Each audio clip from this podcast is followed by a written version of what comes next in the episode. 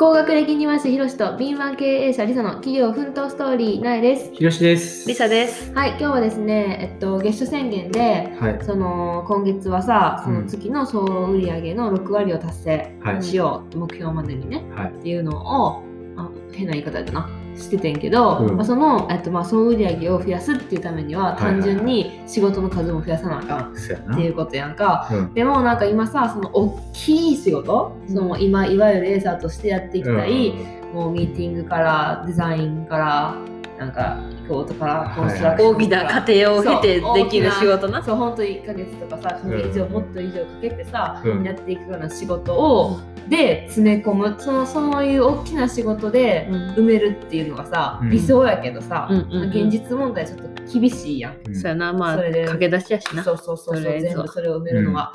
ってことはじゃあどうやって他でキャッシュフローを増やそうかって考えた時に、やっぱそういう一日でできる仕事とかそういう、なんていうの、まあ、数日かかっても数日とか、うんもうデザインだけとかさ、そういうのでさ、していかなあかんと思うねんけど、そうやな。どう？その辺。う。ーん、そのさ、俺はさ、デザインの方も勉強してたから、うんうんうん。その現場だけじゃなくて、デザインの方でもうん。ある程度お金、お金を生み出せると思ってるから、もうちょっとそっちの方の仕事も増やして、今さあの手伝いに来てもらってるスタッフの人も、うんデザインの方もできる子やから、うんそっちでちょっともうちょっとキャッシュフローを増やすっていうのもありかなと思ってて、でメルボルンはさその今なんていうのあれ分譲っていうのかな日本語で。うんうんタウンハウスって言えへんのかタウンなハウスっていうの日本語でなんか家と家がくっついてるそうそうそうそう。大きな家。もともと一そん軒な家ないか日本。ないかも。壁くっついてるのってアパートか。ああいうマンションアパートとかでさメメゾネットタイプみたいなさ、うん。1階建てと2階建てのマンションみたいなんで、うん。隣の家とくっついてるとかっていうのはうん。見たことあるけど、うんうんうん。でもそれってもう10軒ぐらいさなんか集合住宅地みたいなのあるけど、なんか壁と壁はついてないかも。な、うん。みんなこんなさ1センチぐらいしか空いてなくてももうすっごい狭くても空いてる。よな。でだからその一軒一軒しか建ってなかった家のところにその家を古い家を取り壊して3軒建てるとかいう分譲っていうのかな？多分。なんか1枚の壁が共有やねんな。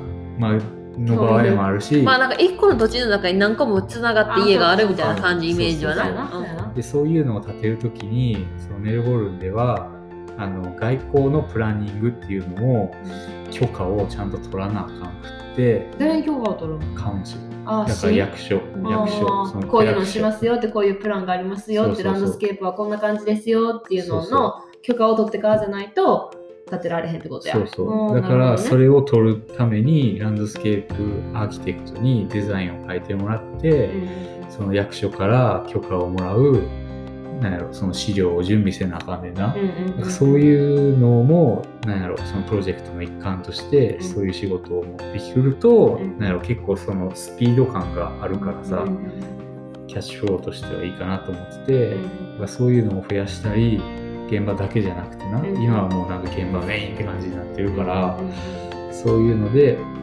そうやめっちゃいいよな、そういうのあったら。うん。回していけたらなっていう。結構そういうのさもらえそうなチャンスが今あるんやんな。そうそう。この間そのたまたまその建築家とミーティングしに行った時に、こういういうことできるみたいな感じでうんうんうんオファーがあったから、んうん。いやいやもちろんできますよっていうことで、そうやなそういう話はどんどんそうやな。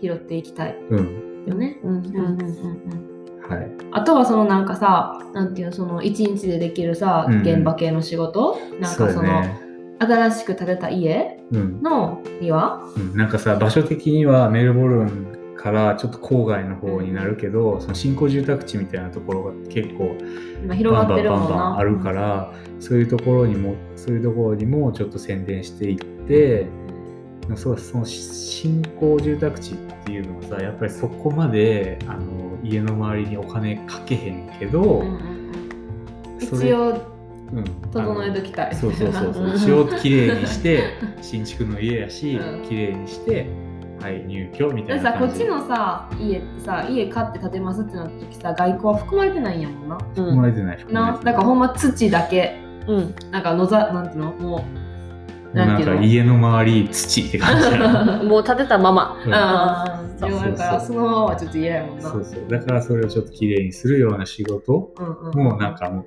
もっとスピード感あってさ、うんすぐ始めれてすぐ終わらせるみたいな、うんうんうんそういうのでメインのキャッシュフローをちょっと組み立てつつ、そうやな。ちょっとこだわったお庭もメインのビジネスにやっていきなんか月たいな。1回そういう大きい仕事して、うん空いてる日にちとかでそういうキャッシュフローの仕事で埋めれたら理想的やよな、今のところは。うん。